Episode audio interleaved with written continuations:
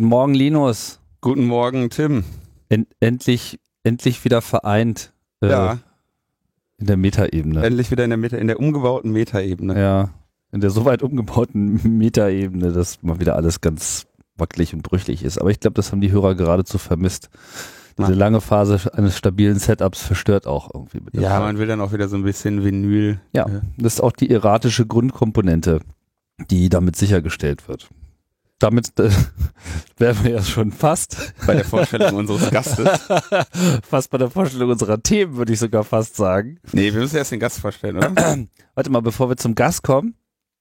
Ähm, ich habe jetzt die Videoaufzeichnung gesehen von unserer äh, Veranstaltung bei den Datenspuren. Oh mein Gott. Die werde ich jetzt demnächst auch nochmal veröffentlichen. Ist lustig. Aha. Ist lustig, ja. mit Bonusmaterial. Mit Bo ja, äh, mit Pre-Show. Pre-Show. Das gibt es oh, ja hier sonst gar nicht, ne? Naja, das wollte ich nur noch mal kurz gesagt ja. haben. Na dann äh, stellen wir noch mal unseren Gast vor. Der kann sich selber vorstellen. Wir sagen Hallo zu Ronny. Hallo. Hallo, ich bin der Ronny von Das Kraftfutter Mischwerk und bin hier heute der Gast. Das hast du sehr schön gemacht. Ja, Ronny hat, der Ronny hat uns eine Geschichte zu erzählen, aber bevor der Ronny seine Geschichte erzählt, muss ich äh, kurz die erratische Grundkomponente sichern und meine Errata der letzten Woche korrigieren. Genau. Und zwar, ähm, also muss nicht das Errata korrigieren, sondern ausrufen. Ausrufen, ja. ja das Errata. Ja, wer weiß, ob ich das nicht irgendwann auch nochmal korrigieren muss. ähm, ja, das kann die, sein. Die Schutzfristen für Tonaufnahmen gelten nicht über den Tod hinaus. Also wir haben letztes Mal ein bisschen über Urheberrecht gesprochen. Und, und haben danach die Sendung betitelt. Ja, na gut, das bezog sich ja an sich. Der Titel ist schon noch in Ordnung, weil ich sprach in dem Zusammenhang auch generell über das Urheberrecht sozusagen, wie wir es bisher kennen. Und da geht es halt über den Tod hinaus. Dummerweise war halt genau das, worüber wir jetzt, was der konkrete Anlass war, darüber zu sprechen, nämlich die Verlängerung der Schutzfristen für Tonaufnahmen, eben nicht eine solche Regelung. Ja. So sind wir. Das haben wir, da haben wir ein Dossier von iRights verlinkt. An dieser Stelle vielen Dank an David, der uns darauf hingewiesen hat. Genau, das heißt äh, auch, dass uns sehr aufmerksam zugehört wird. Das von, auch mal was. Von guten Leuten. Ja. Und ähm, André Meister hatte auch äh, eine, äh, ein Erratum anzubringen. In diesem Falle seinen Artikel betreffend, in den ich behauptete, in Russland würden Agentura.ru, Citizen Lab und Privacy International zensiert genau die werden nicht zensiert, sondern sie haben die Zensurliste äh, irgendwie sich mal angeschaut und darüber berichtet. Mhm. Und ähm, ich verlinke auch die Prüfseite zur Zensur. Also gibt es eine, eine Seite, die haben quasi, ihre, die, die Liste ist nicht veröffentlicht, aber es gibt eine Seite, wo man einzelne Domains prüfen kann. Das heißt, es wird dann jetzt bald irgendwelche Scraper gebastelt werden, die dann daraus eine Liste bauen. Ähm, ich habe dann mal Logbuch Netzpolitik eingegeben und die Antwort äh, ist dann leider in Kyrillisch. Ach. Deswegen weiß ich nicht, ob wir in Russland zensiert werden. Bis mir gerade Ronny äh, hier in der, in der nie veröffentlichten Pre-Show sagte, na, gib das doch mal bei Google ein. Und äh, das habe ich dann gemacht und die, die offizielle, das offizielle Verdikt lautet, warte mal, das offizielle Verdikt lautet, ich suche die Adresse nicht in der Registrie erscheinen, Komma. Laut Google Translate. Insofern werden wir, glaube ich, in Russland nicht zensiert. Kannst du das nochmal sagen? ähm, ich suche die Adresse nicht in der er Registrie erscheinen, Komma. Ah. Aber irgendwer weiß das bestimmt. Also ich, ich denke, das heißt, dass wir in Russland nicht zensiert werden. Was will uns der Russe damit sagen? Bist du sicher, dass du das bei Google und nicht bei Jugel eingegeben hast? Klingt so ein bisschen mehr wie eine Antwort von Yoda. ja. Zensiert diese Seite nicht ist? Oder doch ist? Zensieren. Also sind wir jetzt Seite zensiert oder nicht? Wahrscheinlich nicht. Ach. Äh, müssen mehr. Ähm, wir sind ähm, total gefährlich. Wir müssen eine Selbstmordanleitung für Kinder äh, hier unterbringen, dann werden wir gesperrt. Ja. Oder, oder in wir, Russisch senden. Genau. Während sie gerade in der Kirche ein Lied singen gegen Putin. Wir sagen einfach einmal Free Pussy Riot und schon ist die ja, Sache ja.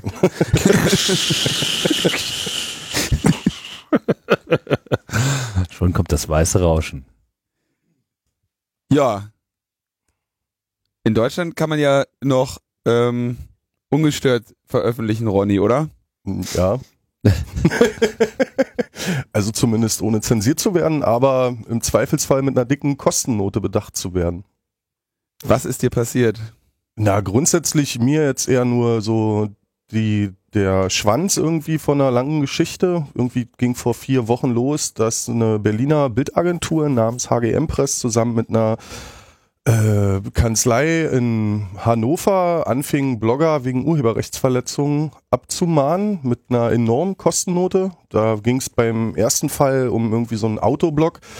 Die hatten wohl über irgendein Auto berichtet, hatten dafür drei Fotos benutzt und haben irgendwie von der äh, Kanzlei im Auftrag der Bildagentur eine Abmahnnote, Kostennote von 19.000 Euro bekommen für die drei Fotos.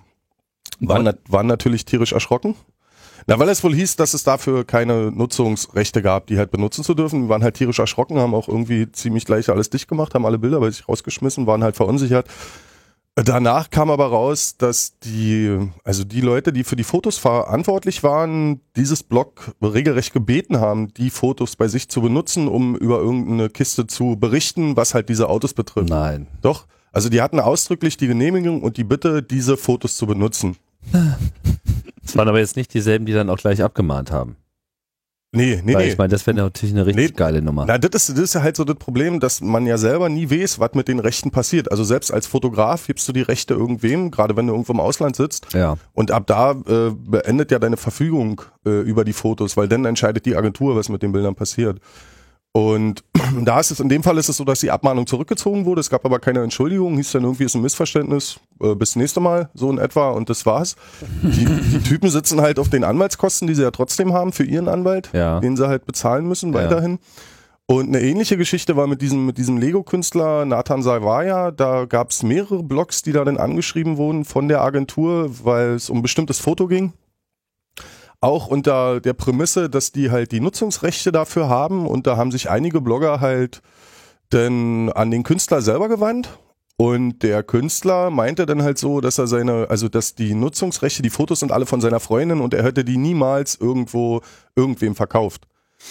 Mhm. Also auch da gab es keinen keinen Anspruch dieser, dieser Agentur und der Kanzlei und auch da war es wieder dasselbe, hieß es dann, ja, war ein Missverständnis, passiert, müsst ihr jetzt halt gucken und dann haben die halt auch gesagt, wir wollen aber jetzt nicht hier gucken, sondern wir wollen auch die Kohle für unseren Anwalt wieder haben und da weigern die sich nach wie vor, halt sich da irgendwie rechtlich zu vergleichen.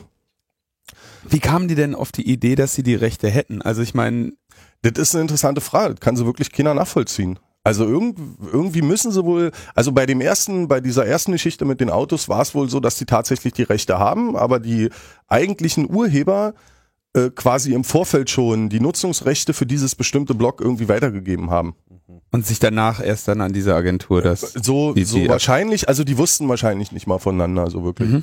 Und bei Savaya ist es so, das ist bis heute nicht geklärt. Also da, der hat halt gesagt, er hat die nie weitergegeben, hat da irgendwie auch noch eine, eine Pressemitteilung zugeschrieben und daraufhin wurden halt die Abmahnungen zurückgezogen, aber das war halt. Die sagen halt nach wie vor, diese Agentur, dass das, äh, diese Rechte an diesen Bildern nicht endgültig geklärt sind. Und das- deswegen gehören sie, gehen sie jetzt mal davon aus, dass es ihre sind. das, das ist total interessant, dass man, bevor ich eine Abmahnung rausschicke, sollte ich ja darüber Sicherheit haben, ob die Rechte mir zustehen oder nicht. Das machen die halt nicht. Also zumindest in den beiden Fällen nicht. Dann gab's irgendwie eine nächste Nummer mit irgendwie einem uralten Cosplay-Bild aus China, glaube ich. Irgendwie so ein Handy-Schnappschuss, irgendwie so ein Ironman-Cosplay-Kostüm-Dingsy. Was ist Cosplay? Cosplay Ja. ist, wenn sich so äh, Jugendliche oder vielleicht auch nicht Jugendliche so verkleiden wie Comicfiguren oder sonstige so, Superhelden Charaktere oder so etc. Sachen, genau. Ah, ja. Genau. Und da ging es halt um so eine, so eine Ironman-Geschichte und da sieht's wohl im Moment so aus, dass die tatsächlich über irgendwelche Wege diese Rechte äh, erworben haben oder von einer anderen Agentur irgendwie im Ausland zugesprochen haben, äh, bekommen haben. Und äh, da ist jetzt, ist man jetzt so weit, dass einige Blogger halt sagen, die bezahlen dafür und andere Anwälte sagen, dass diese dieser Weg der Nutzung, dieser Nutzungsrechtsübertragung nicht wirklich äh, konkret dokumentiert ist. Und da geht es dann darum, dass halt irgendwer eine E-Mail schrieb, ihr könnt die Rechte jetzt nutzen, aber manche Anwälte sind halt der Meinung, dass es nicht reicht, sondern dass es wirklich vertraglich geregelt sein muss und halt auch wirklich bis, ja, genau sowas. Das heißt, es war ein ähm, jetzt nur noch, wie lange waren denn diese dieses Iron Man Cosplay Bild dann schon Ich irgendwie im Internet? Ich glaube, das ist von 2.9. So, das heißt, so 2009 haben irgendwie die Leute, die Blogs angefangen, dieses Bild zu bloggen Und Richtig. man könnte jetzt die Theorie entfalten, dass es eine Agentur gibt, der, die gemerkt hat, ach, das Bild ist auf relativ vielen Blogs. Mhm. Das würde sich eigentlich lohnen, dafür die Nutzungsrechte zu haben, um Na, die alle abzumachen. Also wäre, ist, ist eine Vermutung, aber vielleicht, also ich will das gar nicht, also ich will das halt nicht behaupten, weil, weil Mhm. manchmal ist es halt wirklich so, dass es halt schwer ist, äh, nachzuvollziehen, wo welche Bilder irgendwo hingehen und gerade die Rechte. Was an der Sache halt interessant ist, dass die Agentur innerhalb der vier, letzten vier Wochen mindestens äh, 22 Blogs abgemahnt hat, also von denen ich selber auch weiß. Und mittlerweile da eine Kostenforderung in Höhe von über 70.000 Euro entstanden sind. Und das ist halt schon äh, spürbar, wie aggressiv und wie brutal die äh, finanziell halt vorgehen. Man könnte ja auch sagen, hier, ihr habt da irgendwie ein Bild benutzt, wo ihr damals nicht die Rechte hattet. Äh, und ihr müsst da jetzt irgendwie ein bisschen was für zahlen und die, äh, nehmt die wieder runter, damit kann man ja leben, aber die machen halt auch keine Angaben darüber, seit wann sie die Nutzungsrechte besitzen. Aha. Ist halt auch nicht irgendwie ganz geklärt. Und ist halt irgendwie alles ein bisschen schwammig. Und haben immer so eine Forderung, die ist immer vierstellig. Die ist soweit, also von 1200, denen, von, 1800. na, ging bei, bei dieser Autokiste waren es 19.000 für drei Fotos. Aber gut, da haben sie wahrscheinlich dann auch kommerzielle Nutzung oder sowas noch unterstellt oder was, ne? Ja, also die haben, haben halt immer ganz lustige äh, Klauseln und Kostenaufstellungen. Also du zahlst halt in erster Linie für die Nutzung des Fotos die Gebühr, zahlst dann nochmal einen hundertprozentigen Aufschlag für den, äh, für die Urheberrechtsverletzung und dann kommt halt noch die dicke Anwaltskohle Hm. obendrauf. Ja, und jetzt ist es halt so, dass äh, vor, also letzte Woche ging dann wieder Abmahnung raus und zwar geht es um so eine, so eine Schlangentorte, hat irgendwie so eine Engländerin äh, im Sommer des Jahres hat halt eine Schlange gemacht, die aussieht wie ein Python, wie so ein gelber burmesischer Python irgendwie und ziemlich abgefahren und das Ding tauchte auf und ich Ach, hatte das war, eine, ein Moment, die Torte sah aus wie der Python, oder? Genau, oder? genau. Okay. Also nicht Ich der Python, der aussah wie eine Torte. Ich habe Nee, das Bild gesehen und dachte, naja, ist ein Python, liegt im Kreis. nee, ist tatsächlich eine Mit viel Torte. Fantasie sieht er aus wie eine Torte. Nein, es, ist tatsächlich eine Torte, die die Frau irgendwie für ihre Tochter gemacht hatte, weil die mal eine außergewöhnliche Torte haben wollte. okay. Und die macht halt so ein so, so Kuchenzeug irgendwie und famed damit halt auch irgendwie im Netz. Und auf jeden Fall hat die diese Torte gebacken, hat die dann auf Facebook geteilt, irgendwie, ich glaube, Ende August, Ende Juli. Scheiße. Genau. Und ja, hat dann sich da auch gefreut, dass die ganzen Leute das teilen und hat dann auch auf Blogs verlinkt, die die Torte selber auch bei sich geblockt haben, was im Rückblickend sehr interessant ist.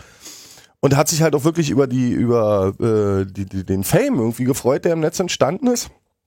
Und ich hatte das damals irgendwie geblockt, weil ich es halt auf Facebook irgendwie gefunden habe. Hab dummerweise nicht gefragt, bin naiv ich bin davon ausgegangen, dass es ihr irgendwie zugute kommt, wenn man da irgendwie drauf linkt. Und da hat sie ja auch irgendwie auch was von. Und dann war erstmal Ruhe im Schacht und jetzt kam halt letzte Woche von der HGM Press die Abmahnung mit dem Verweis, dass die ja halt die Bildrechte besitzen würden für diese Tortenfotos. Und da, also um das zu belegen, war halt eine E-Mail drinne, die vom 29.10. ist, also jetzt 14 Tage alt, von der Frau, die in der E-Mail halt versichert, dass die Nutzungsrechte für Deutschland bei der HGM liegen. Ja, und da ist aber irgendwie ein Zeitraum von acht Wochen. Der Screenshot, den sie bei mir gemacht haben, ist kurz nach, äh, kurz äh, nachdem ich die Fotos damals geblockt habe, entstanden. Und die Abmahnung kam aber erst jetzt. Also da liegen locker irgendwie acht Wochen zwischen. Mhm. Was mich persönlich irgendwie ein bisschen wundert. Aha. Warum? Weil ich davon ausgehe, dass man schneller sein kann als Agentur. Weil ich weiß, es gibt einen Fall von letzter Woche, da sind irgendwie Anfang der Woche Bilder aufgetaucht und vier Tage später war die Abmahnung da. Meine Vermutung ist, dass halt es jetzt so lange gedauert hat, um an die Mail von der Frau zu kommen. Oh. Die halt belegen soll, dass die Nutzungsrechte bei der deutschen Agentur liegen. Das heißt, also wie gesagt, die Idee liegt also irgendwie nahe, dass sie sich die Nutzungsrechte erst nachher holen, wenn die Bilder viral sind. Äh, Nein, das kann in dem Fall natürlich auch sein, weil ich habe da jetzt eine ganze Weile irgendwie recherchiert und ich hatte Mhm. das Bild gebracht und da gab es noch nicht ausgewiesene Nutzungsrechte, zumindest nicht für den deutschen Raum. Und erst ein paar Tage später brachte das die Sun in England und da war dann auf einmal äh, BNPS, die britische Agentur, die britische Bildagentur, hatte dann irgendwie die Credits darunter. Und äh, die HGM vertritt wohl BNPS in Deutschland. Kann sein, dass die quasi die Nutzungsrechte erst gekauft haben, nachdem ich das Bild schon geblockt hatte. So. Und da ist halt die Frage, wie man da äh, rechtlich mit umgehen sollte, weil ich glaube, es gibt dafür keine rechtliche Grundlage. Weil ich, es gibt halt immer so Sachen, du hast, gerade wenn du, wenn du so, so Netzwerkkisten hast, wie, weiß ich, äh, Tumblr oder, oder äh, Reddit oder die Suppe oder Facebook, wo der Grundgedanke darin liegt, Dinge zu teilen. So. Mhm. Ja. Ähm, Heute Nacht gab es irgendwie so ein tierisch abgefahrenes Beispiel, dass auf Reddit ein Foto gelandet von einem Typ, der einfach sein Wasser fotografiert hat, wie es in die Spüle reinläuft. Also im Grunde genommen nichts Großes, sieht aber wirklich aus wie ein Auge und ist halt optisch ein absoluter Hingucker. Ja. Und der hatte innerhalb von fünf Stunden hatte der über 100.000 Bewertung, äh, Bewertungen, was selbst für Reddit extrem viel ist. Und das war halt fünf Stunden im Netz, es ging halt komplett rum und jetzt ist halt die Frage, was passiert, wenn der nächste Woche die Nutzungsrechte dafür verkauft? Ja. Mhm. obwohl er es quasi ins Netz gegeben hat, um es zu teilen. Also ist ja, ist ja irgendwie so ein Grundgedanke. Ich kann natürlich auch Bilder machen, kann die mir aufs Blog tun und kann sagen, kann einfach auch eine Copyright-Note runter tun, war halt was, was bei dieser, bei dieser Torte da irgendwie auch nicht der Fall war. Es machte den Eindruck, dass es halt in die Welt raus soll. So. Und inwiefern die konkrete Abmahnung jetzt wirklich äh, gerechtfertigt ist, lasse ich gerade vom Anwalt klären, Mhm. weil nach den ersten zwei Dingern da mit Autodino und dem Lego-Künstler ist mir natürlich nicht wirklich klar, inwiefern die wirklich die Rechte besitzen. Mhm. Und da muss sich jetzt halt ein Anwalt drum kümmern.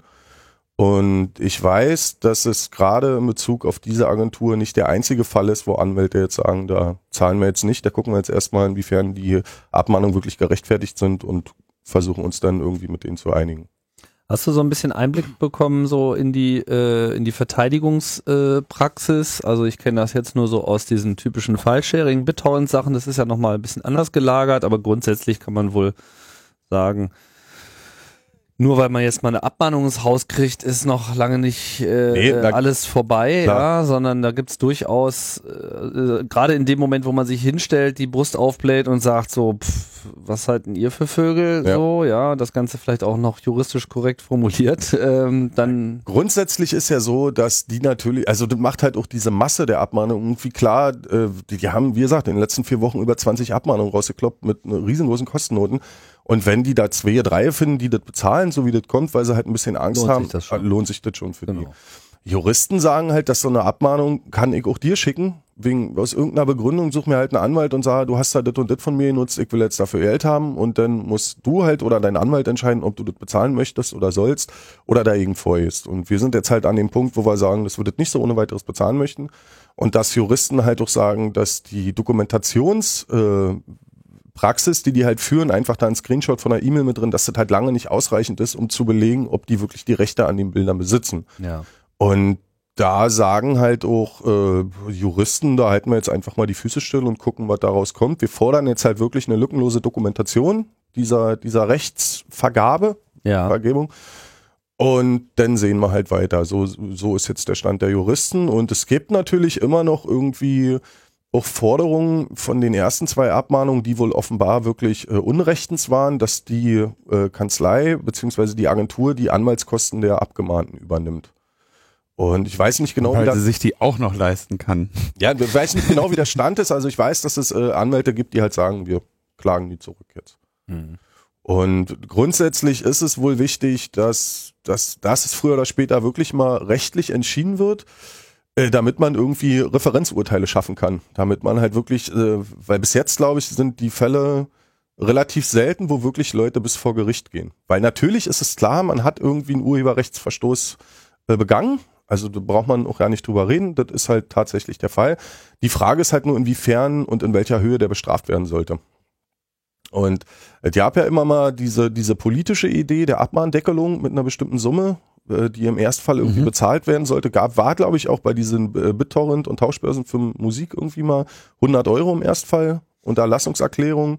Also gibt's halt auch äh, äh, rechtliche Grauzonen, wo man, wenn man halt sagt, wenn es neue Musik ist, wird's irgendwie ge gewerbsmäßig ertrieben und dann sind die 100 Euro weg. Also auch da tun sich Kanzleien irgendwie nochmal ein Zubrot verdienen. Aber es gibt dieses Urteil, soweit ich weiß, nicht für Fotos. Und da wird's halt Zeit, dass da irgendwie ein Urteil herkommt und auch politisch irgendwie was passiert. Ja, ja, ist eigentlich, eigentlich ein Trauerspiel, dass äh, Juristen, ich meine, gerade die, die sozusagen deren Aufgabe es ist, äh, Dinge genau herzuleiten, ja, äh, ausgerechnet in diesem Abmahnbereich, wo es so einen potenziellen ähm, Kollateralschaden geben kann, dass, dass die nicht von vornherein auf mehr Sorgfalt hin verpflichtet werden. Das, Ja. das ist das, was mich eigentlich äh, im Kern daran stört. Ich meine, ich will ja gar nicht sagen, dass Abmahnungen an sich jetzt evil sind, weil können uns auch genug Szenarien vorstellen, wo man äh, ein berechtigtes Interesse da auch äh, geltend machen will, so, aber dann muss man eben auch klar äh, belegen können, so hier, guck mal, so sieht's aus, äh, jetzt äußert euch. Das ist halt das Problem, gerade in den ersten beiden Fällen, die da passiert sind, dass im Nachhinein irgendwie klar ist, dass die da die Rechte gar nicht an den Bildern haben. Und dann wird's halt wirklich problematisch so.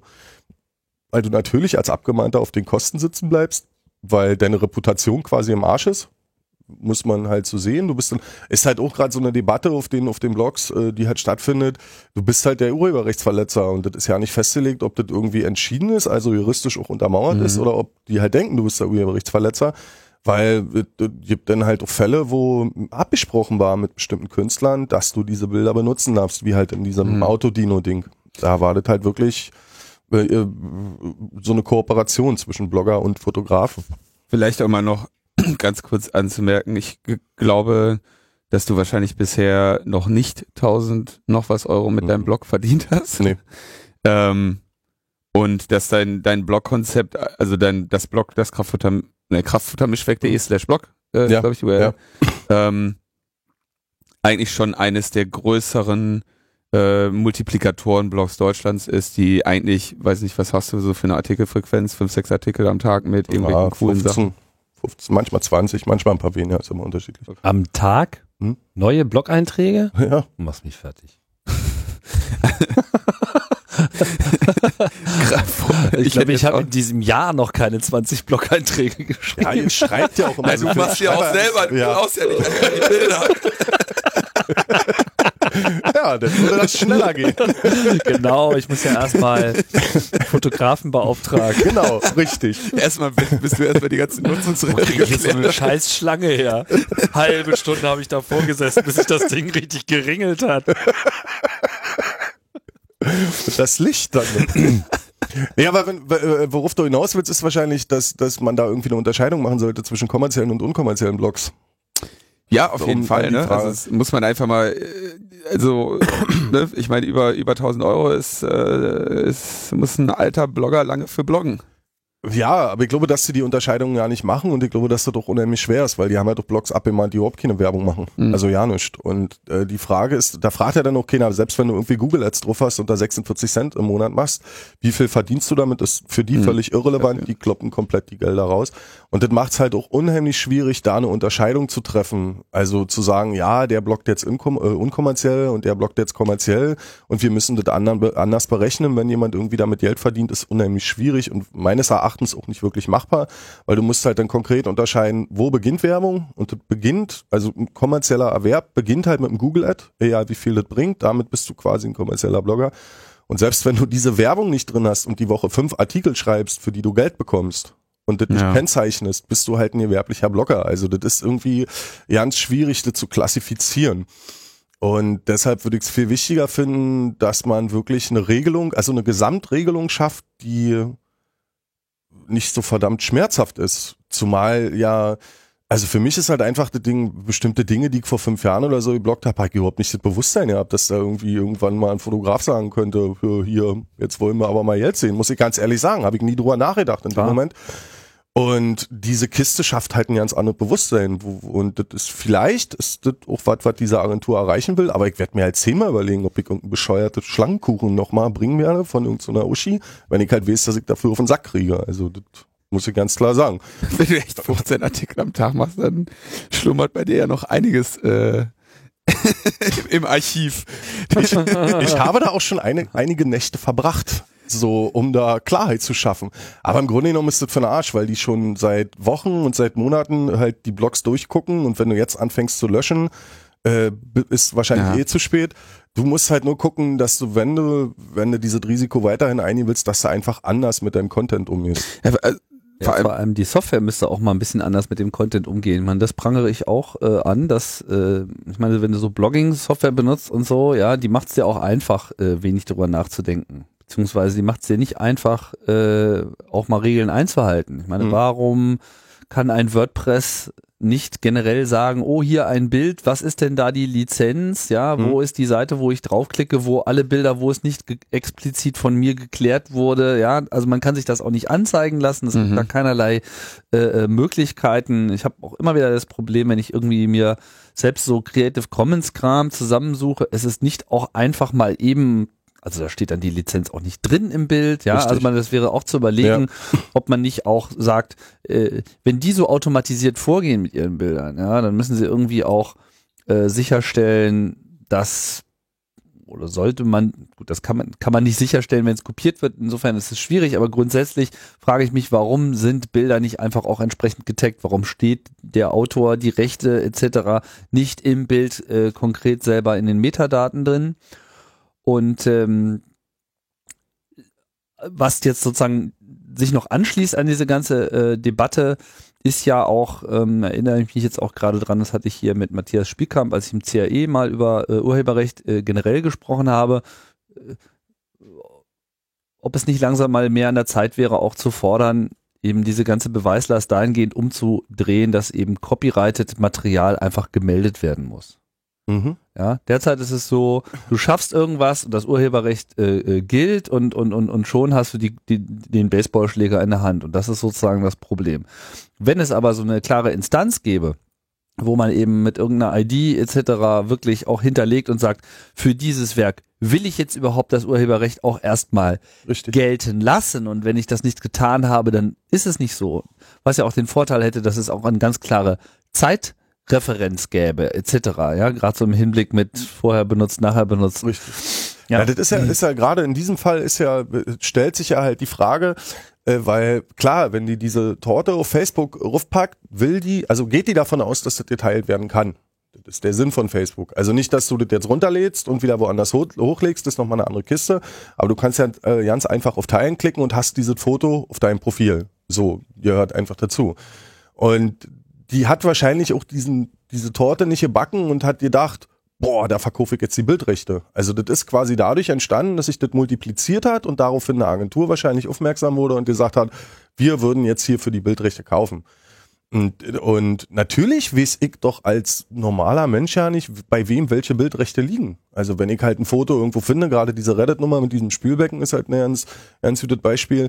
Das ist heute halt immens gefragt. Ich habe das bei mir irgendwie gebracht. Das ist in zwei Jahren ist das Thema durch. Wahrscheinlich dauert das ja nicht so lange. In acht Wochen ist wahrscheinlich das Bild schon lange wieder durch. Und dann meldet sich eine Fotoagentur und sagt, wir haben das gekauft. Jetzt musst du dafür zahlen. Ja. Finde ich schwierig. Und gerade im Fall von HGM ist es ja so, die haben natürlich einen Bundle an Bildern und du hast als normaler Mensch aber ja nicht die Möglichkeit, dir die angucken zu können. Also die geben das nur an Redaktion raus, an ähm, äh, Medien, aber als ganz normaler User hast du auch ja nicht die Möglichkeit, die zu lizenzieren, was ich auch sehr interessant finde. Ja. Du musst Aha. halt wirklich einen medialen Hintergrund haben, um an diese Bilder überhaupt ranzukommen. Sonst darfst du die nicht mal lizenzieren. Ja, es ist auch, es ist, glaube ich, relativ klar, dass man bei Bildern, vor allem wenn das ein Schlangenkuchen ist, äh, der schon ein paar Monate alt ist, dass ich das Bild jetzt nicht mehr so großartig ähm, als Agentur verkaufen kann und dass ich da wahrscheinlich bessere Einnahmen Ja, ja, ja, ja. Also dieser Verdacht liegt halt wirklich nahe. Und meine, was halt äh, ganz witzig ist, irgendwie Ole Reismann vom Spiegel hatte da mal irgendwie angerufen und hat da mal ganz äh, soft nachgefragt, auch bei der Kanzlei. Und die schreiben sich halt auf die Fahnen, das Urheberrecht, äh, den Urheberrecht irgendwie zu schützen und man müsse die Urheber auch bewahren und es ging um nichts anderes als wirklich nur darum. Und das, das Maß ist voll und wir müssen jetzt mal klare Kante fahren. So ist irgendwie die Argumentation. Aber keiner von denen hat vorher probiert, irgendwie mal die softe Kante zu fahren. Also die knüppeln gleich voll raus. Ja. Und ich gehe ganz fest davon aus, dass da noch einiges hinterherkommt. Also das Ja, es muss auch- lange nicht alle. Ich denke, ich denke, hier haben irgendwie alle äh, nachzuarbeiten. Übrigens auch die sozialen Netzwerke. Ich meine, die machen immer das Teilen sehr leicht, ja. Aber sie haben zum Beispiel keinerlei Mechanismus, der es dann eben auch sehr leicht macht, dass, wenn jetzt da wirklich ein berechtigtes Interesse ist, ja, und das war irgendwie auch klar, und das ist nun mal geschützt, ja, dass, dass man sozusagen, ich sage jetzt mal, ist vielleicht etwas umstritten, aber so ähnlich wie das gerade mit der GEMA bei YouTube funktioniert, ja, so wurde da sozusagen etwas festgestellt, verschwindet es ja quasi auch automatisch aus allen Blogs Richtig. ist bei Bildern nicht unbedingt so. Ich meine, klar, jeder kann dann immer noch mal runterladen und selber hochladen, selber schuld, ja, aber wenn man sozusagen safe sein will, man so ein Safe Sharing macht, ja, wo Mhm. man sagt, okay, ich weiß es jetzt zwar nicht, und solange es ungeklärt ist, ist das Bild jetzt mal hier, aber in dem Moment, wo klar geklärt wird, dass ich das jetzt nicht hätte tun dürfen, dann kann eben auch die andere Seite, äh, ohne dass ich irgendetwas tun muss, es bei mir auch einfach Ja. ausblenden und dann ist auch gut, dann bin ich auch raus Ja. aus dem Schneider. Ja, und das, das sind auch solche Mechanismen, die derzeit ähm, einfach gar nicht äh, da sind und die letzten Endes allen Beteiligten das Leben sehr viel einfacher machen würden, vorausgesetzt, dass es den Urhebern nun wirklich darum geht, dass sie ja das nicht wollten, dass das so äh, veröffentlicht wird. Also das gibt bei diesem, bei diesem Iron Man Cosplay ist es so, dass betroffene Blogger den angeschrieben haben und der halt meinte, dass er das absolut daneben findet, dass Agenturen jetzt auch mit dem Hammer irgendwie kommen, aber er kann dagegen nichts tun, weil die Rechte halt bei einer bestimmten Agentur liegen und damit liegt es auch nicht mehr in seiner Hand, wie damit umgegangen wird mit diesen Rechten. Was Mhm. natürlich auch irgendwie sehr fragwürdig ist von der, von der, von der Verhandlungspraxis. Und ich hatte mir den Spaß gemacht, ich habe der Tortenfrau da geschrieben und hatte der irgendwie eine Mail geschrieben. Eigentlich wollte ich nur von ihr wissen, ob das wirklich in ihrem Namen passiert, ob das tatsächlich auch äh, in ihrem Sinne ist. Hat sie nicht geantwortet und andere haben halt bei ihr aufs Facebook-Profil irgendwie aufgeknallt, was denn da passiert ist und die hat sie gelöscht. Also ich davon aus, dass sie weiß, warum es geht. Mhm.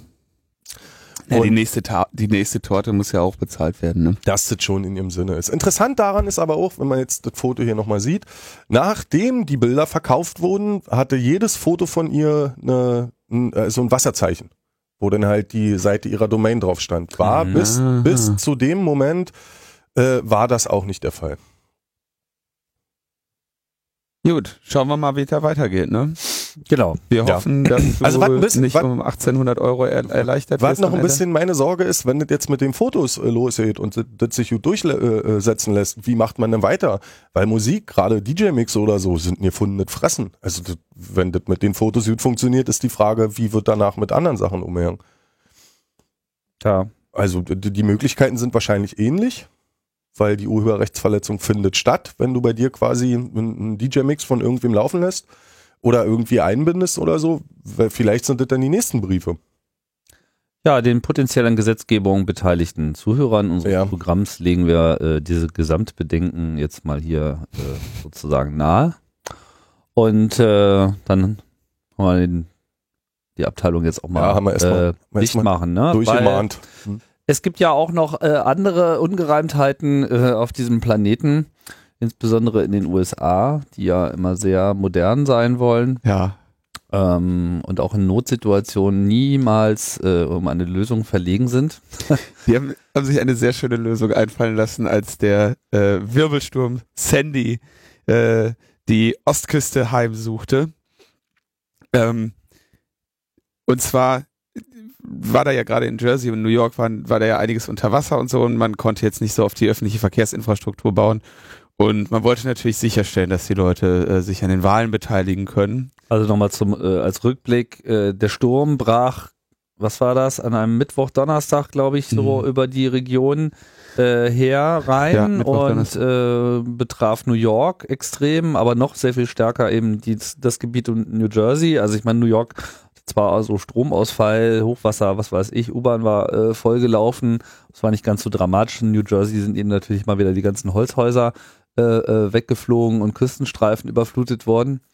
Und am nächsten Dienstag war dann eben die äh, Wahl zum äh, für, um, für, um den Präsidenten. Äh. Es ist, glaube ich, der 44. jetzt geblieben. Es hätte der 45. werden können. Ach so, ja, okay. Ich wollte es jetzt gar nicht, gar nicht durchzählen, aber naja, man wollte sozusagen jetzt sicherstellen, dass eben auch alle äh, wählen können und kam dann auf die tolle Idee, das doch per E-Mail zu machen, jetzt wo wir das Internet haben und so. What could possibly go wrong? Ich meine, wahrscheinlich sind, war das Wählen per E-Mail noch, noch sicherer als die Wahlcomputer, die sie da benutzen. Da ist was dran, ja. Da haben- In haben- gewisser Hinsicht, aber auch nur. Und ähm, wir wissen natürlich alle, dass E-Mails nun wirklich jetzt nicht als äh, Medium geeignet sind, da dem den Ansprüchen an, ein, an eine Wahl gerecht zu werden, ja. Nee, weder ist sie dann geheim, noch, äh, noch ist kann sie ich frei, noch, noch ist sie ist diese Brief irgendwie gesichert unfälschbar, also es ist einfach, verstößt einfach gegen alles. Und Ja. es ist eben also es ist einfach nicht geheim, ja. Und ich, und ich könnte jetzt auf die Idee kommen und sagen, na gut, dann schreibe ich jetzt, nehme ich mir jetzt einfach die Liste. Das ist auch nicht autorisiert.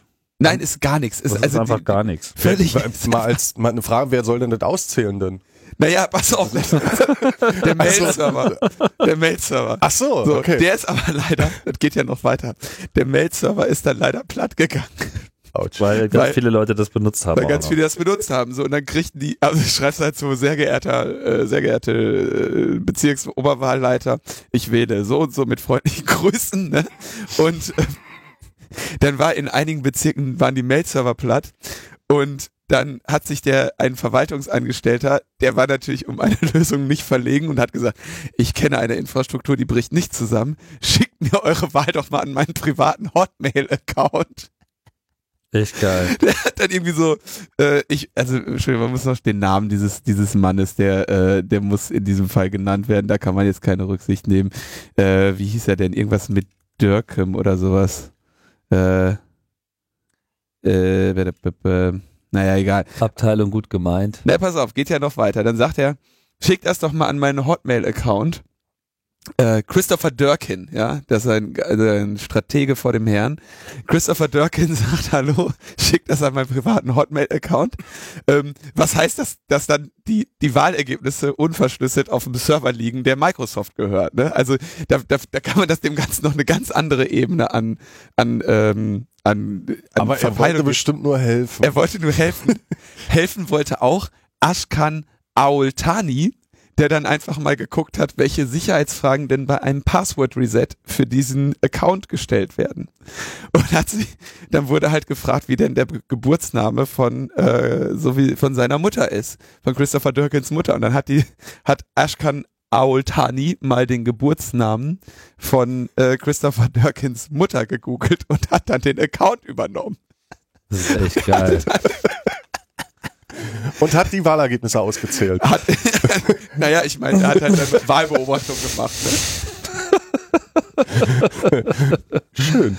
Moderne, moderne Wahlbeobachtung, ja, das ist echt geil. Ja, ich meine, das sa- sagt dann wieder auch, auch wieder eine ganze Menge auch über die, die Sicherheitssysteme von solchen Mail-Sachen aus, ja, also solche Trivialfragen, die sich so in 0, nix äh, nachrecherchieren lassen als Absicherung, wenn man Ja. sein Passwort vergessen hat, das ist einfach so ein Also es ist ganz gefährlich, ist auch Boah. immer noch sehr weit verbreitet, dass das viele Anbieter machen, die dann eine Auswahl von sechs Fragen haben und es tatsächlich, ja, Geburtsname der Mutter ist sowas ganz häufiges und das ist halt, äh, das ist halt äh, semi-öffentliche Information, ja.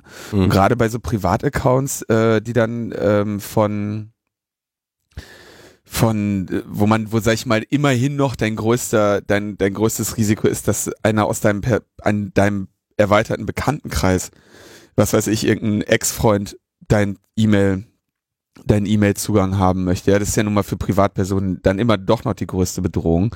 Ähm, bei denen sind solche Informationen einfach zu herauszufinden, ne? Oder Name deines ersten Haustieres, ja. Das Ja, wissen hast du Leute. wahrscheinlich auch einfach schon mal geblockt. Also Das das, diese ganze, die, diese ganze, ich meine, wenn du dein Passwort vergisst, ja, und du möchtest sicherstellen, jetzt als Anbieter, dass jemand dann den Zugriff darauf wieder bekommt, dann würde ich einfach mal sagen, da lässt man sich einfach eine Adresse geben und macht dann sowas wie Postident, ja, Ja. zu sagen. Also wirklich so, jetzt musst du dich auch mal autorisieren und jetzt kommst du halt nicht in zehn Minuten ran, weil du hast halt dein Passwort vergessen. ja. Ja, PayPal macht das ziemlich konsequent. Also wenn du da immer raus bist, hast du richtig Trouble, um da wieder ranzukommen an dein Passwort. Was natürlich in dem Die Fall auch nicht. Ja, in dem Fall auch Geld. Ja, ja, das na klar, aber es ist, also wenn es halt auch um, Hm. finde einfach diese Art und Weise finde ich relativ, relativ vertrauenserweckend. Also nicht Aber- ohne mit äh, Sicherheitsfrage, denn hier, wie hieß du dein hast Hündchen? das Passwort vergessen. mein Michael. Jetzt weiß doch wieder keiner mehr. Wahl, wählen per E-Mail. gewinnt.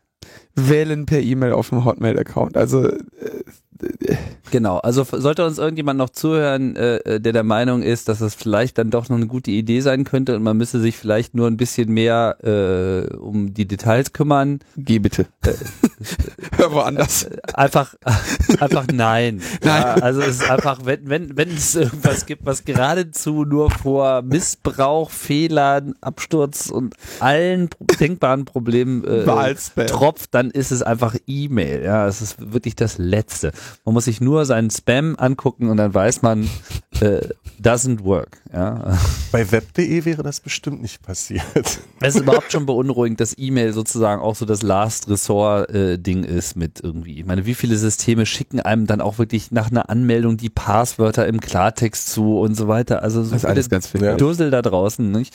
Aber irgendwo gibt's halt auch nichts Besseres. Das Internet ist einfach Zum zum, Wählen, naja, also zum Wählen gar nicht, aber auch sonst eigentlich. die Wow Holland Stiftung ist nicht gemeinnützig. Nicht? Nee, zumindest ein Jahr lang nicht. Ja, Ähm, ist ja beunruhigend. das war äh, schon bei der Gründung der, oder bei der Eintragung der Gemeinnützigkeit des Vereins Digitale Gesellschaft, äh, das die irgendwie 2009, glaube ich, stattgefunden hat, ähm, das Gerücht, weil wir bei der bei dem Gemeinnützigkeitsding eben geschrieben haben, wenn sollte sich der Verein Digitale Gesellschaft auflösen, dann kommt das Geld äh, muss, da musst du quasi einen jemanden benennen, einen gemeinnützigen Zweck, dem dieses Geld dann zukommt. Und dann sagten wir, ja, das geht dann an die Wow Holland Stiftung. Und da wurde dann schon so von den Finanzberat, von den Finanzbeamten gesagt, na ja, nehmen Sie mal jemand anders, das könnte Ihrem Antrag helfen. Ähm, denn Ende 2010 hat dann das Finanzamt Kassel auf Initiative des hessischen Innenministeriums äh, der Wow Holland Stiftung die Gemeinnützigkeit entzogen, weil sie also weil es ihr an Selbstlosigkeit mangele. Sie darf nicht in erster Linie Geld kassieren, in dem Fall nämlich für WikiLeaks. Die Wow Holland Stiftung war oder ist die Hauptanlaufstelle für Spenden an das Projekt WikiLeaks. Ähm, und verwaltet die Spenden dort auch. Also es, im Prinzip ist die Wow Holland Stiftung ein, eine Art Kontrollgremium, auch in dem Fall für WikiLeaks. WikiLeaks, wenn die irgendwie Geld haben wollen, dann müssen sie, äh, was weiß ich, die Rechnung ähm, nach, nach einem festen Prozess irgendwie äh, oder die Mittel dafür wahrscheinlich vorher bei der Wow Holland Stiftung bewilligen und das muss dann dem Satzungszweck entsprechen und so weiter. Ja, Äh, genau. Also sie dürfen nur Geld äh, erhalten nach Vorlage von Belegen, die klar machen, dass hier auch wirklich für das Projekt was ähm, ausgegeben wurde. Und das im Sinne der, äh, der heiligen Zwecke der Satzung der Wow Holland genau, da gehört zum Beispiel nicht zu Aufwendungen zur Verteidigung von äh, Julian Assange. Ja. Der ja sozusagen nicht WikiLeaks ist, sondern eben Julio. Genau. Ähm, so, und jetzt wurde aber trotzdem der Wow Holland Stiftung also gesagt, okay, äh, ihr scheint hier eine, eine, eine Stiftung zu haben, mit der ihr einfach nur Spenden sammelt für diesen, äh, für diesen durchgeknallten mit den weißen Haaren. Ähm, und sagten, Ende 2010 sagte das Finanzamt Kassel, dass die, die Stift, diese Stiftung offensichtlich nicht selbstlos wäre, hatte aber noch gar keine Unterlagen, noch gar keine Belege, noch gar keinen Rechenschaftsbericht von der Stiftung bekommen. Das hatten die also schon so auf, ihr braucht uns gar nicht euren Geschäftsbericht zu schicken, was ihr da macht, ist sowieso nicht äh, gemeinnützig. Und die Stiftung zog nach Hamburg um. Ich glaube, das war in Reaktion darauf, bin mir aber nicht genau sicher. Und das Finanzamt Hamburg änderte die Begründung auf einen Verstoß gegen das Gebot der Unmittelbarkeit. Das Gebot der Unmittelbarkeit besagt, dass eine gemeinnützige Organisation zwar Hilfspersonen engagieren kann, um ihre Ziele zu erreichen, dabei jedoch ein Kontrollverfahren haben muss, also ein verbindliches Kontrollverfahren. Und das ist also quasi eine, ähm, also das ist ein, ein, ein Also ein nachvollziehbares. Genau, ein nachvollziehbares Kontrollverfahren. Das bis, 2000, bis Ende 2010 hatte die äh, Wow Holland Stiftung mit WikiLeaks nur mündliche Absprachen und hat Ende 2010 diese in einen Vertrag gegossen, der, sag ich mal, den Prozess, den sie ohnehin schon gelebt haben, dann auch schriftlich manifestierte. Den hat aber das Finanzamt nicht äh, rückwirkend anerkannt, diesen Vertrag, weil er eben erst Ende 2010 ähm, entstanden ist. entstanden ist. So, und dann ging jetzt irgendwie 18 Monate hin und her. Und der jetzige Stand, mit dem sich die Wow Holland Stiftung offensichtlich auch zufrieden gibt, beziehungsweise nicht zufrieden, aber äh, sich darauf einlässt, sich nicht weiter dagegen zu wehren, weil eben jetzt auch 18 Monate schon ins Land gezogen sind, ist, dass das Finanzamt die Gemeinnützigkeit für 2010 nicht anerkennt und die Stiftung nicht dagegen klagt, dafür aber die Gemeinnützigkeit für 2011 ohne Probleme wieder hat. Mit anderen Worten, alle Spender an die Wow Holland Stiftung im Jahre 2010 können ihre äh, Spende nicht absetzen. Tja. Tja. Aber äh, das ist jetzt nicht dauerhaft. Also diese Gemeinnützigkeit ist jetzt in dem Sinne nicht komplett verloren, sondern nur für diesen Zeitraum. Sozusagen. Nur für das genaue, für das Jahr 2010. Ja. Also 2009 geht, äh, 2011 geht, 2012 geht, aber 2010 nicht. Jetzt wäre natürlich interessant, wann das Hauptspendenaufkommen äh, für WikiLeaks war. Ich würde vermuten, dass es 2010 war. Das ist vorstellbar. Aber was heißt das jetzt ganz genau, dass nur für das eine Jahr nicht gemacht wird, dass dann dafür äh, Na, du hast so eine, wie heißt das? denn? Steuern anfallen oder was? Das, also eine, für mich bedeutet das eine Spende an eine gemeinnützige Organisation kann ich Das ist Am eine Spendenbescheinigung und die kannst Genau. du absetzen. Und wenn du jetzt da halt in dem Jahr 10.000 Euro dafür gespendet hast, kannst du die nicht anteilmäßig absetzen. Und absetzen heißt in dem Falle, das wird von meinem Bruttogehalt abgezogen bei der Versteuerung. Mit anderen Worten, je nachdem in welcher Steuerklasse ich bin, kann ich, sagen wir mal, wenn man jetzt in der höchsten Steuerklasse ist, glaube ich so um die 42 Prozent oder so, heißt das, ich spende 10.000 Euro an die Wow Holland Stiftung und zahle selber nur ähm, 6.800 und 4.200 zahlt im Prinzip der Staat dadurch, dass ich den Steuernachlass kriege. Mhm. Ist aber schon bei 11.000. Ja, 3.000. Nein, Wir ich zahle sollten uns- 5,8 und der Staat zahlt 4,2. Genau, ja. richtig. So, und das ist nicht möglich. Und natürlich ist das ein, ein ganz, ganz entscheidender Punkt beim Spenden an ähm, gemeinnützige Organisationen, dass man eben weiß, dass, dass, dass, der Spenden, dass der Spendenbetrag eben steuerlich absetzbar ist. So, Okay. ist aber jetzt nicht der Fall. Aber für 2011 ist es wieder, Wir beobachten das. wir beobachten das weiter. Wir bleiben bei Wikileaks. Ähm, und da gab es jetzt einen interessanten äh, Blog-Eintrag des Anwaltes von Bradley Manning. Der, derjenige ist, der wohl Wikileaks die ganzen geheimen Daten zugetragen hat, die zur Veröffentlichung des Collateral Damage äh, Video, Collateral Murder. äh, Entschuldigung, Collateral äh, Murder Videos und wohl auch der, ähm, Cables. der Cable Gates Geschichte äh, geführt hat. Mhm. So, und der Anwalt lässt jetzt verlautbaren, dass der äh, Bradley Manning anbietet, sich, also to plead guilty, was, wie ist, äh, was ist nochmal die deutsche Übersetzung? Schuldig. Sich äh, schuldig, schuldig zu bekennen, ne? Genau. Dass er sich schuldig bekennt für einige, ähm, für einige Vorwürfe, die ihm gestellt werden, allerdings nicht für den Hauptvorwurf Aiding the Enemy, also Feindeshilfe, beziehungsweise das ist äh, im Prinzip Landesverrat. Ähm, und dass er also ein Teilgeständnis der Richterin anbietet. Dass er also zum Beispiel sagt, ja, ich habe diese Daten, ich, ich bekenne mich schuldig, die Daten weitergereicht zu haben und somit, weiß ich nicht, mein, die Geheimhaltungspflicht verletzt zu haben. Ich bekenne mich aber nicht schuldig, äh, äh, Hochverrat begangen zu haben. Oder Ja. Und jetzt schreibt der Anwalt, ja, äh, Bradley Manning bietet dieses Teilgeständnis an und betont, dass sich, dass es dabei keinen Deal gibt mit dem, mit der Regierung oder mit dem Gericht, weil häufig ja auch ähm, solche äh, äh, solche Schuldeingeständnisse mit einem wie auch immer gearteten Deal sich zusammen äh, also man geht ja dadurch aus, dass davon aus, dass man dadurch, dass man ein Schuldgeständnis Schuldeingeständnis ausspricht, dass man dann eine, ein milderes Urteil bekommt. Mhm. Weil man dem ganzen Gericht ja die, die Arbeit spart, einen, die Beweise zu erbringen. Weil wenn man geständig ist, äh, erspart sich das Gericht eine Menge Arbeit. Und ähm, das Interessante ist, warum der Anwalt da jetzt so betont, dass es keinen äh, Deal gibt, ist natürlich der Julio Assanges, weil es könnte ja auch hier wieder die Frage im Raume stehen, äh, dass Bradley Manning aussagen könnte, ja, ich wollte die Sachen gar nicht veröffentlichen, aber der Julio hat äh, gesagt, das soll ich unbedingt machen und der hat mich angestiftet. Und dann hätten die USA natürlich wieder etwas, äh, um den äh, um den Julio äh, bei sich noch unbeliebter zu machen Mhm. und äh, ihn such, suchen zu können.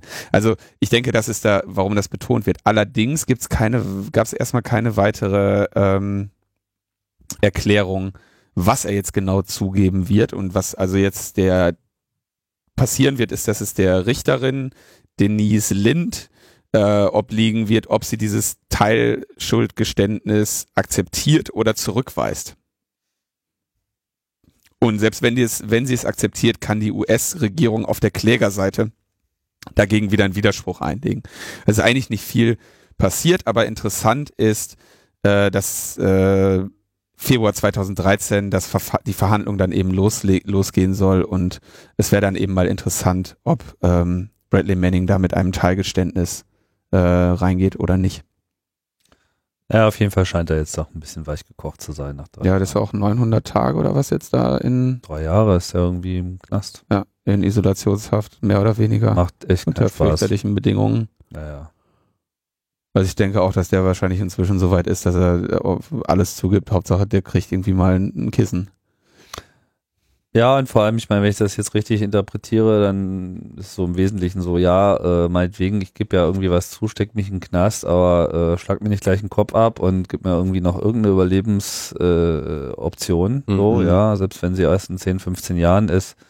Äh, ja.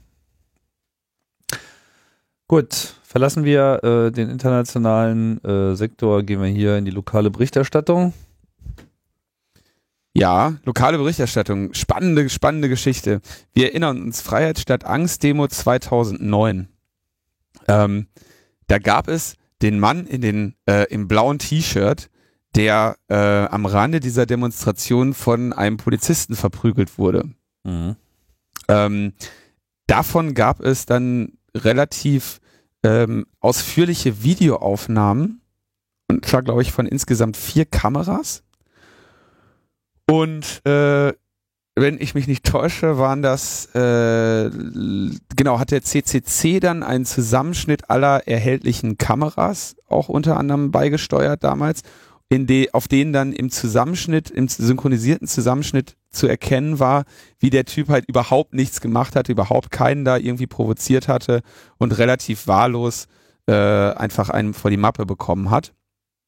Und im äh, April wurde schon da, äh, einer dieser Polizist oder die beteiligten Polizisten wurden zu einer Geldstrafe von 6000 Euro wegen Körperverletzung im Amt verurteilt. Das ist aber eine Geldstrafe, die sie an das Gericht zu zahlen haben. Mhm. Und jetzt gab es, ähm, führte das Zivilverfahren wegen Körperverletzung, äh, endete in, in einem zivilrechtlichen Vergleich. Das heißt, es landet nicht vor, ähm, vor dem Gericht sondern die äh, Parteien einigen sich außergerichtlich auf 10.000 Euro Schmerzensgeld. Die zahlt jetzt allerdings die äh, Landeskasse, wenn ich mich nicht täusche, ähm, weil, die Poli weil diese Polizisten nicht selber haften. Ja, klingt die, nicht nie, nach nie? sehr viel, ne?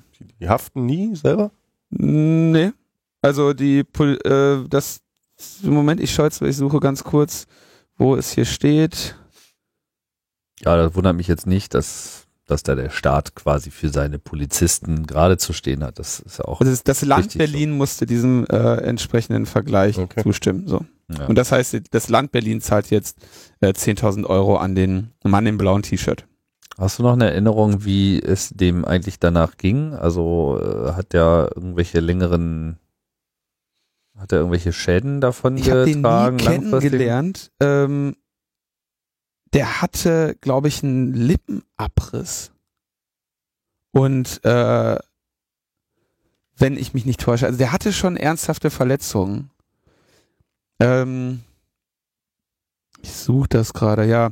Achso, ein, ein Arzt hatte damals bei Oliver H. einen Oberlippenabriss, Hautabschürfungen, Schwellungen und eine Traumatisierung festgestellt. Ja.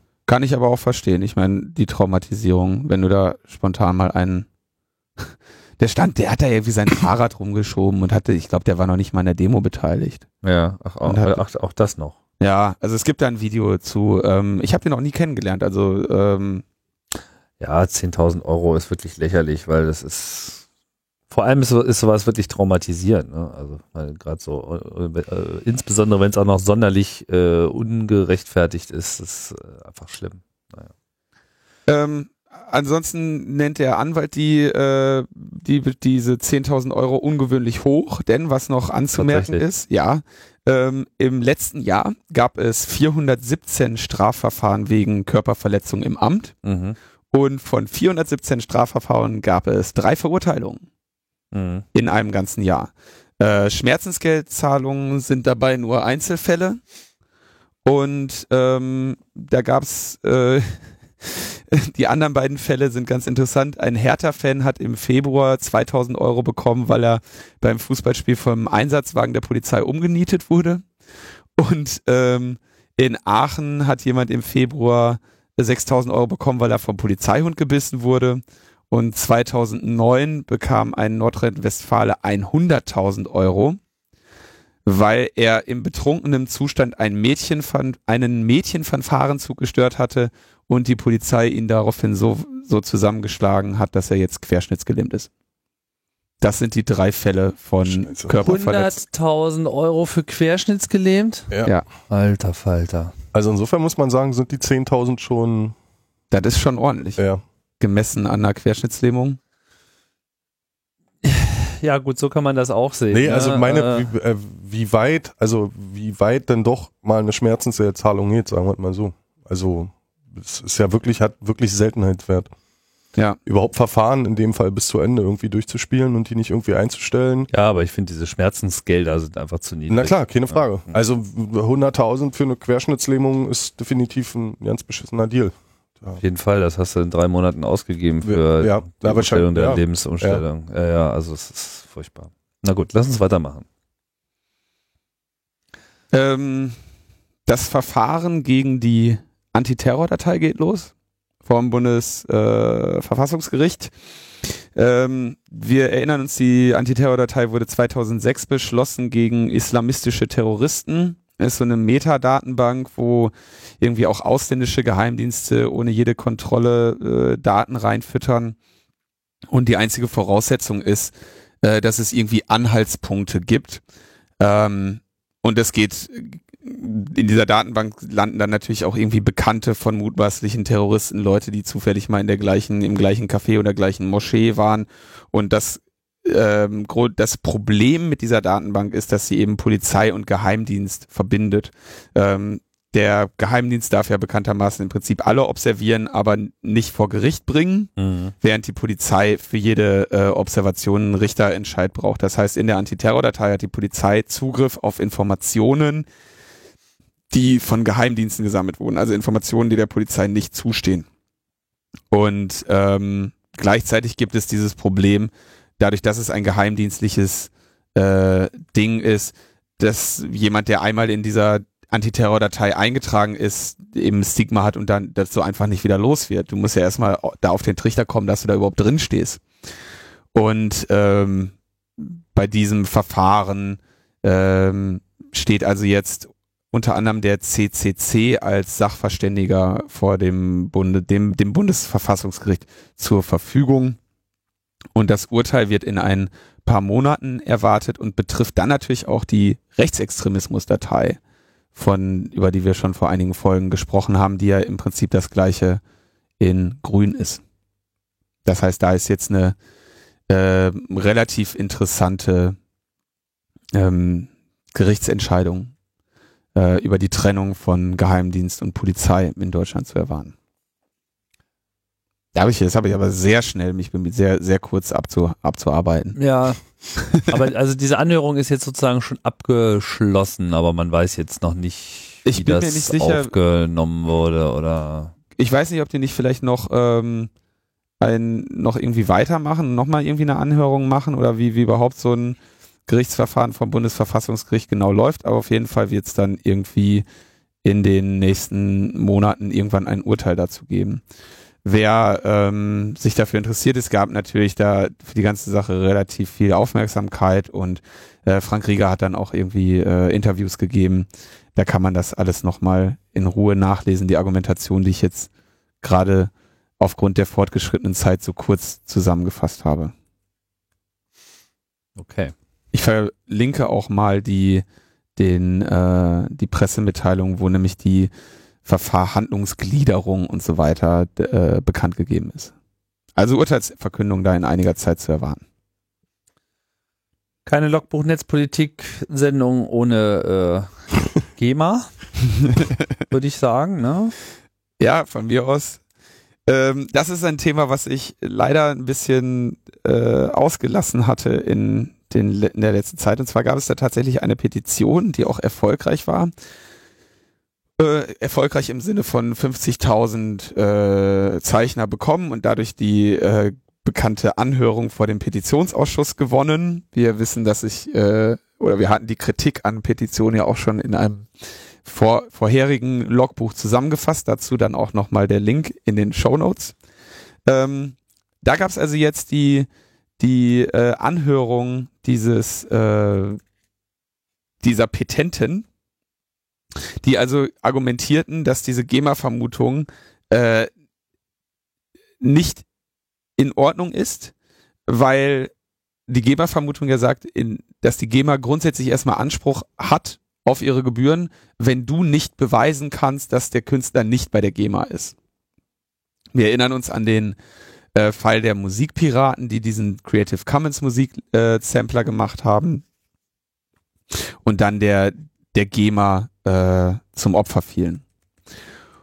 Und genau um diese GEMA-Vermutung geht es.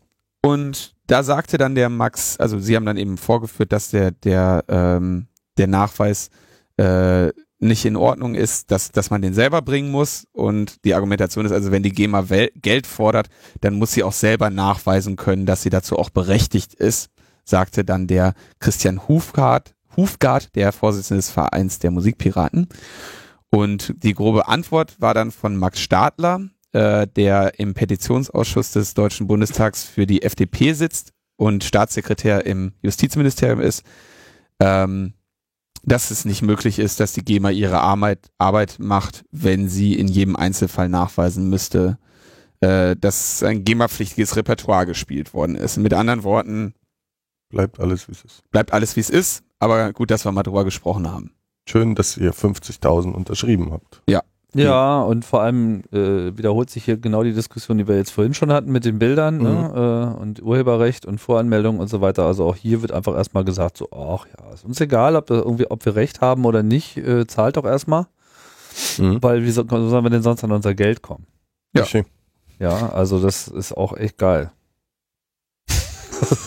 ja, ja. Das ist wirklich unfassbar. Ja, naja gut, ich meine, da sieht man auch mal wieder, wie, wie effizient äh, dieses, dieses äh, Petitionsspiel ist. Mhm. Ich glaube, viele haben immer noch so ein bisschen so diese Schockwelle äh, von Zensursula da äh, im Kopf. Nur die Petition als solche war an der Stelle im Prinzip genauso sinnlos. Wichtig war äh, die Tatsache, dass man sich erstmals überhaupt zusammengerottet hat, äh, äh um da den Protest gemeinsam zu formulieren. Aber wäre es sozusagen nur die Petition gewesen, hätte es, glaube ich, auch niemand interessiert.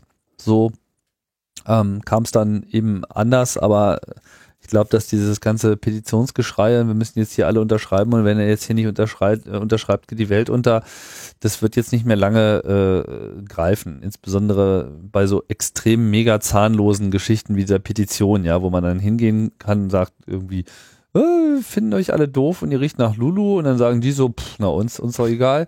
Wir riechen äh, gerne nach Lulu. Ja, äh, wir, keiner riecht so gut nach Lulu wie wir. Wir riechen zwar nach Lulu, aber es ist unser Lulu. ja, ja. Und du zahlst. Ja, also wahrscheinlich muss man sich ohnehin mal ein bisschen Gedanken darüber machen, äh, effizientere ähm, Das Fiese daran ist ja immer noch, dass dann halt immer noch von, von Machtseite damit irgendwie kokettiert wird, wie toll die Demokratie funktioniert. Hier dürfen 50.000 Leute eine Petition unterschreiben und das tun die auch und wir lassen es zu, aber im Endeffekt geht uns da trotzdem am allerwertesten vorbei. Ja, ja, genau. Mit jeder Petition, die sich nach der Anhörung in Luft auflöst, also auch von Mal zu Mal frustrierender. So. Ja, ich, denk, ich meine, wenn man jetzt mal bei den Aktiven, glaube ich, äh, nachkratzt, wenn ich auch so Markus äh, Becke da als Äußerung so über die Zeit äh, der Hinsicht mal zusammenfassen mag, ist sehr viel effizienter, Leute dazu zu motivieren, sich wirklich bei ihren Abgeordneten zu beschweren ja. und da äh, unmittelbaren Einsatz zu machen. Und ich glaube, das ist auch noch etwas, was viele Leute nicht tun. Aus welchen Gründen auch immer. So. Und das, was aber wahrscheinlich am Ende sehr viel mehr äh, bewirken würde. Aber ich glaube, diese Verbindung ist irgendwie noch nicht so richtig da. Ja. Da würde sich wahrscheinlich sehr viel mehr lohnen, mal über etwas kreativere ähm, Aktionen nachzudenken. So. Gibt's noch ein, Ein Thema gibt's noch ganz kurz. Ein Auslandsbericht. Ein, ein noch rein, ja. Ein, äh, In Ägypten und Australien gibt's jetzt äh, Netzsperren. Fangen wir an mit Ägypten. Ähm, da ist es echt spannend. Da sieht man mal, das ist halt ein Fall von kulturellen Unterschieden. Ähm, da hat jetzt der Generalstaatsanwalt der Republik Ägypten, Abdel Meguid Mahmoud, äh, einen Brief äh, an das Ministerium für Telekommunikation, Information und Inneres äh, oder die Ministerien geschrieben und hat aufgefordert, dass sie endlich äh, Maßnahmen ergreifen, um Webseiten mit pornografischen Inhalten zu sperren. Denn seit einem äh, Gerichtsverfahren von 2009 vor dem Oberverwaltungsgericht in Ägypten ähm, ist das jetzt also erlaubt, da gibt's keine äh, äh, Probleme und es demonstrierten Salafisten für Netzsperren. Es gab also eine, eine, eine Demonstration von Salafisten in Ägypten für Netzsperren und die Gruppe, der Zusammenschluss von denen nennt sich ähm, Pure Net. für, damit es keinen Porno mehr gibt. Ja, sozusagen. die wollen kein Porn im Internet haben. Das ist das was Neues? ich finde das eigentlich ganz scharf, dass es Demonstrationen für Netzsperren gibt. Also ähm, so. Hey, zensiert das Internet, wir, wir kommen. da ist Porn drin. Ja, du lachst irgendwie. Ich glaube, das wird uns ja auch noch. Äh, ich meine, das hatten wir auch in gewisser Hinsicht hier in anderer Form schon. Ja, ich meine, Ja, aber äh, okay, also ich, ich ja, ja, lass mal hier diese Kirchenwahnsinnigen irgendwie, äh, ja, die sich ja hier schon gegen Homosexualität etc. auch gerne äh, äh, öffentlich da auf die Straße stellen. Das wird nicht mehr so lange dauern. Und da haben wir diese Diskussion auch äh, im, im Kreischmodus. du in äh, Australien, ist der andere Fall. Ja. ähm, da haben sie jetzt ein, äh, da haben sie im Prinzip das gemacht, was in, in Deutschland war, äh, oder was in Deutschland mit der Zensurdebatte stand. Sie haben quasi eine ähm, Zensurinfrastruktur errichtet für Sp Netzsperren äh, in Bezug auf kinderpornografisches Material. Ähm, das machen die zwei größten Provider Australiens sowieso schon seit zwei Jahren freiwillig. Und jetzt sollen es eben alle machen.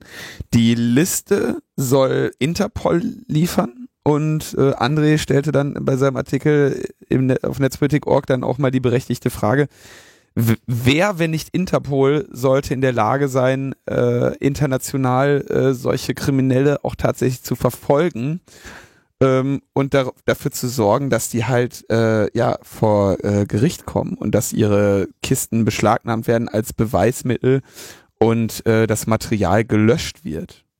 Ja. Mhm. Interessant war dabei, dass ja selbst die Bundesregierung als Lehre aus, ähm, aus der ganzen Zensursula-Debatte eine Pressemitteilung rausgegeben hat 2000, im Mai 2011, wo sie selber sagten, löschen statt sperren. Ja? Und ähm, das heißt, selbst die Bundesregierung hat es gelernt.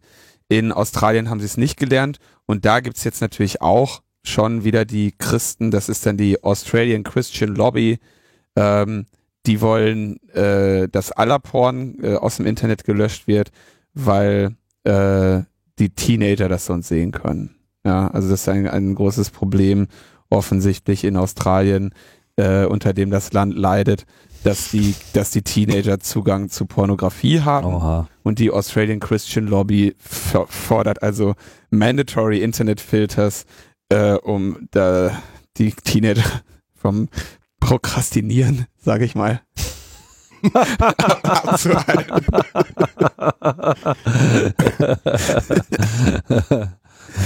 ja, schön. Also äh, Schatz, was machst du in deinem Zimmer? du prokrastinierst doch nicht etwa wieder. nö, ich lerne für Bio. ja. Oh Mann. Man sieht, die Welt ist verrückt und wir können nichts dagegen tun. Ja, das stimmt. Aber wir probieren es äh, äh, zumindest und äh, geben uns hier, geben uns hier Mühe, den Wahnsinn zusammenzufegen. Ronny, und du Ja. warst dabei. Vielen Dank. Ja, bitte gern. Gerne. Lest alle das Kraftfutter-Mischwerk, 15 Artikel am Tag. Genau, lest alle Artikel. Aber nur noch ohne Bilder jetzt. Text, Text. Genau, Fefe-Style. Genau, den Schlangenkuchen müsst ihr euch dann woanders äh, Genau. kaufen. Genau. Den gibt's überall anders, gibt's den übrigens noch international. Naja, ist auf jeden Fall, wir wissen ja, wie das ist so. Wenn es einmal im Netz ist, kriegt man es so schnell nicht wieder raus. Richtig. So wie mit der Dummheit. Die kehrt auch immer wieder. Und der Pornografie. Ja, ja. Und Gott sei denn, die Salafisten und die Christen vereinigen sich. Vereinigten Salafisten und Christen. die Straßen sperrt das Netz. Ja, ja, und die Prokrastinisten, die Genau. sind gleich hinterher.